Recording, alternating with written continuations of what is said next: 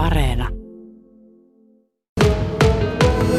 Takana hurisee Outokummun tie olla Jonahammi pihassa ja on pihamajaa, on varastoa, huvimajaa ja on taidettakin. Lähdetään vähän pakittamaan.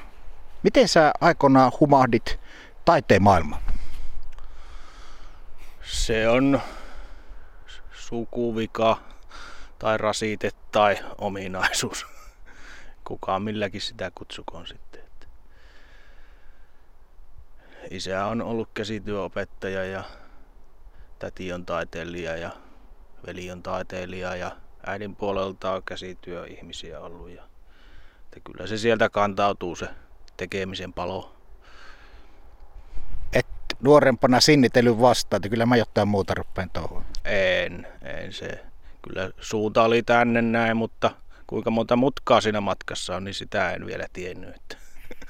Ollaan yhden sun teoksen äärellä. Tässä on vanhoja Esson moottoriöljytölkkejä, vino pino pistetty siististi kehykseen ja ne on kaikki ruosteisia, jotkut jo puhkiruostuneitakin. Ja sä mainitsit jo aikaisemmin, että ruoste kiehtoo sua.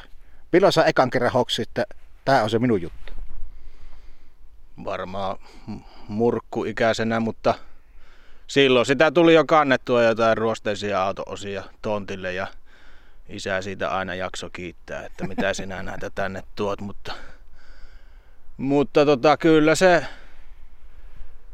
kyllä se kaiken maailman keräämisen ja tavallaan niistä jonkinlaisen uuden elämän luomisen merkeissä on sitten se ajatus pyörinyt, että vanhasta tehdään jotain uutta. Uutta, niin se on tässäkin teoksessa ja monessa muussakin. Kyllähän niissä ruosteinen purkki kertoo siitä, että sillä on monta tarinaa kerrottavana ja monenlaista elämää takana ja se on kolhunen ja hylätty ja ruttunen, mutta niin se vaan saanut uuden elämän nyt tässä teoksessa. Katsotaan yksi kohe, mennään tuohon etupihan puolelle. Mä mietin sitä, kun ensimmäisenä kun hurautin tänne pihaan, en ollut ihan sata varma, että onko mä oikeassa paikassa, mutta kun siellä on ei kirkkaan keltainen, vaan vähän kuluneen keltainen linja-auton.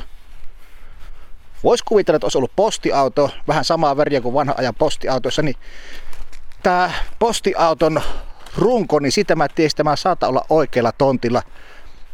Mitä sä mietit, kun sulle tulee tämmöisiä asioita vastaan, niin miten sulla lähtee ajatusprosessi siinä liikenteestä?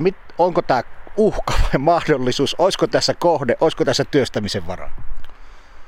No ainahan sitä miettii, että onko se uhka vai mahdollisuus, mutta kyllä minä valitettavaa usein näen sinne mahdollisuuden. Se vaan välillä aiheuttaa, aiheuttaa hikeä aika paljon selkänahasta, että ne sitten kantautuu tänne. Että joskus sitä toivoisi, että sitä ajattelisi, että se on uhka.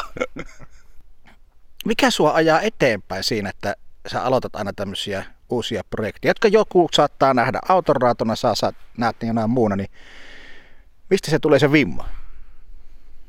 Jostain syvältä sisältä se tulee. Sitä, sitä on välillä miettinyt itsekin, että kuinka loputtomasti sitä jaksaa sitä, tai niin kuin taistelee tavallaan sitä ajatusta, että kun toinen näkee jonkun, sillä on joku juttu, että hän haluaisi tehdä tällaisen ja sitten se miettii, että mistä hän kerää niitä osia ja mistä se voisi soveltaa siihen jonkun jutun. Mutta kun minä näen jonkun osan tai auton tai mikä tahansa esine, niin minä näen melkein heti, että tästä voisi, joko minä näen siinä tilanteessa, että tästä saa sen,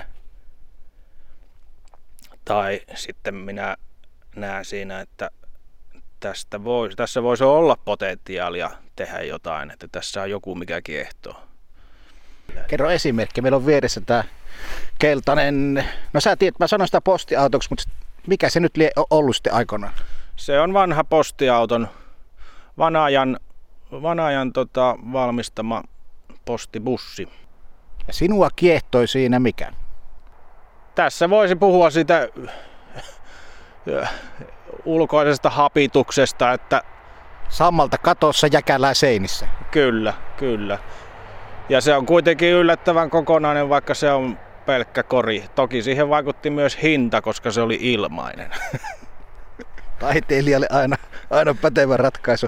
Minkä verran sulle tarjotaan, kun tiedät, että olet alaharraste, niin minkä verran sulle sähköposti soi, että hei, kiinnostaako täällä olisi tämmöistä ja tämmöistä? No ei se oikeastaan kyllä helise millään lailla, että kyllä se totta kai kaverit voi tyrkyttää jotain, mutta kyllä se oma aktiivisuus tai oma huomaaminen on sellainen, että jos näkee jotain jossain, niin sitten mielenkiinto herää. Joskus se saa sen äänen taltutettua, että älä nyt ota niitä romuja lisää, mutta joskus se, joskus se saattaa sitten mennä toiseen suuntaan.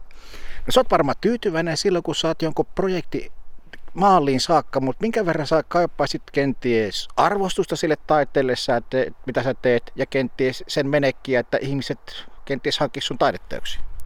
No kyllä sitä kaipaa aina jossain määrin, mutta, mutta tota, en minä sitä tee sen takia, että minä haluaisin jonkun arvostava.